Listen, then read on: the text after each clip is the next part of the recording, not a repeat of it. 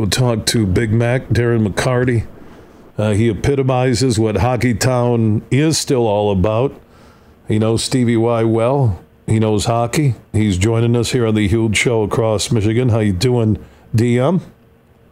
Always great to talk to you, Huge, on this Monday of, I guess we're getting closer to uh, an NHL hockey season featuring the Red Wings.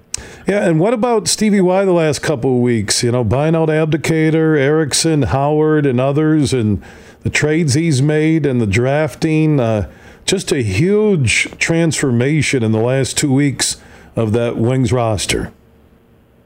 Well, I think that you know what you've seen, huge, is absolutely what he's told you in the last year or so of the process. It's uh, he's got to evaluate, see what he's got, see what he wants to do, and I think that you know one of the great things is you know you look at the deal that he made and he picked up Marc Staal, who's uh, you know the Staal family's a hockey family. You know the pedigree. We know his brother Jordan, who beat us uh, with the Pittsburgh Penguins back in '09, but uh, just a great great family, but Stevie's doing it. And I encourage everybody what they just saw in the Tampa Bay Lightning winning took six, seven, eight years to come to fruition, but that's what we have to look forward to because I think he's going to do it the same thing. Started with the draft, another, uh, you know, that draft to me, 12 players creates competition. It creates, uh, you know, stuff that we used to have where where you're fighting for jobs and practices are harder than games. And uh, you know what? It's probably one of those things. We'll look back six, seven, eight years from now and see a couple of those names that were drafted and uh, who are a big part of being role guys on this team. Look at it, Stevie Y's quote where he talked about you have to build a champion through the draft. You just can't buy a team and put them together. I think that's what you're saying in regards to the Lightning, who now have hoisted the cup and how he built them from the ground up and found the right pieces. And I think Staal may be a one year rental. Who knows? He might sign an extended deal. But, you know, he he sent some guys packing where it was nothing personal, but it was a business decision when you look at guys like Abdelkader, Ericsson, and Howard. Well, it's t- it's a tough business. You know, this is 2020, and uh, you know, you speak all three of those guys, and uh, I have a special place uh, in my heart because I played with all those guys, especially with the comeback and you know uh, 08 with uh, with the Griffins and stuff, and to be able to watch those guys have productive NHL careers, hoping the best for them. I think Jimmy would be a you know whether it'll be a starter, but he'd be he's a, be a phenomenal backup somewhere. And then uh, I think Abby's still got something left as a role player somewhere. And uh, you know Jonathan Ericsson, I don't think's ever really reached his potential. Sometimes a change of scenery can help a guy. So the Red Wings are doing what they need to do, led by the uh, their former captain, now their general manager, Steve Yzerman, and I, I just adore what uh, him and Chris Draper and everybody's done.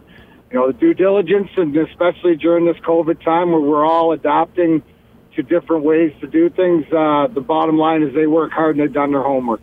Yeah, and he's done his homework from Bobby Ryan to uh, Jon Merrill to Riley Barber. I mean, he's just he kept moving uh, to Chris Quolo and just the things that he's doing and Boyle and, and you mentioned the Staal deal and he's just he he's changing it to a a, a, different tune, direction, whatever sports cliche we want to use, Mac. And what is that change from a hockey perspective? A guy like you who uh, you've been there, you've done that. Uh, what what direction does he want to go in starting this upcoming season? It's culture, huge. That's what it is. It's culture. You have to build the culture. Then you worry about the wins and losses. As you build the culture, the wins and losses come. But we're in a position right now that I remember growing up when the Dead Wings were around. Um, you know, that's sort of it's it's just sort of the foundation. But you have to have the culture. The culture comes first. And the guys you're talking about, whether they're here for one or two year deal, a lot of these guys that are rentals, so to speak, are great character guys. I think that's the huge thing that you mentioned, all those names, is that they've come with character. And that's what being a Detroit Red Wing is establishing that. And, and it's a mentality in a dressing room. And when you come in, that's the way it used to be. It got away from that, but that's the way hockey is. And to get it back, that's uh, what Stevie and Drapes and, and Blashill and all the guys are trying to do. You know, and and Stevie Y's blueprint here and, and his hope is that you get these good, classy character guys who have been there, and it rubs off on Larkin, Bertuzzi, Mantha. Nothing negative against them, but it will enable them to go to the next level. Well, you know, and you look at the all you got to do is it's easier for a guy like a Staal, a Boyle, and stuff who have games played in this league more, and they've been around and they've played with different players, and they can, you know, look at there's different guys that are influenced because of teammates and stuff like this. Just, just a quick note: I was just out in Colorado last week, and it's the first time I've really got to sit down and talk to Adam Foote. And you know what? I hate Adam Foote as a player because he played. I love the way he plays, but I hate him because he was on the other team. But if anybody wants to know, I call it like it is, and he's their Chelly, which means he's all about the guys.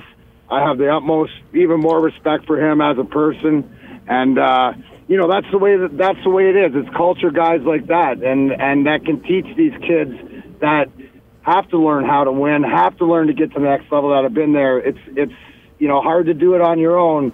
You need to feel some ups and downs throughout. You look at Tampa Bay you know, they bounced back after uh, President's Trophy losing the first round. So, you know, it, you look at the way the history's gone, and I think that you can really look to Tampa Bay because Steve Yzerman, as a general manager, has left his blueprint there, which is he's taken and he's put his putting his blueprint here in Detroit. So when you were sitting down with Adam Foote, the former Colorado Avalanche star, did you have a chance to go out and have a cold one with Claude Lemieux? Uh, no, there's uh, no cold ones for me, and uh, no Claude Lemieux sighting. We're getting a little test. We're getting a little edgy there. You know, I, I told know. him I'd beat his butt on the, I, I told him I'd kick his butt on the golf course, bro. Yeah, I know. That's what I was saying. And the cold one could be your favorite non-alcoholic beverage. Right. I was just not trying to throw a shot. I was just testing the waters there on what's lingering there, D-Mac. I took it as a shot, and I'm getting soft, and then I'm friends with Claude no, no, no. I am a cordial associate, and I like Claude as a human being. I, I like all those guys as human, most of those guys as human beings, but not as hockey players. Yeah, but hockey, you know, what's interesting, and I've been around a lot of guys like yourself after they're done playing.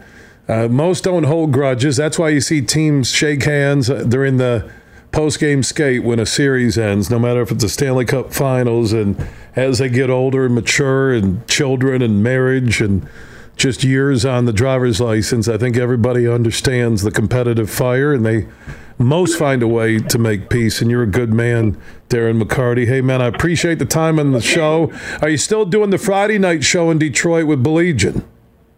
I absolutely am. Been uh, been crushing those um, every Friday night, seven to eight on WJR. And if everybody checks out uh, at real Dar- at real Darren McCarty on Facebook and Instagram, I've just uh, got that account all back up, and uh, the team's running it hard. So we'll be out and about. I got a lot of things going on, huge, but I'm always got time for you, buddy. You're the man. Hey, keep listening on AM 1270 in Detroit, my man. We appreciate your time, and let me know anything you have going on and any way I can help. Okay. Definitely will, bud, and uh, tell Brett thanks too. And uh, you guys have a great uh, a great week over there in the west side of the state before it snows. Yeah, back at you, my man. Darren McCarty joining us from Detroit, listening right now on AM 1270. And he said, Tell Brett I said hello. Brett's like, Wow.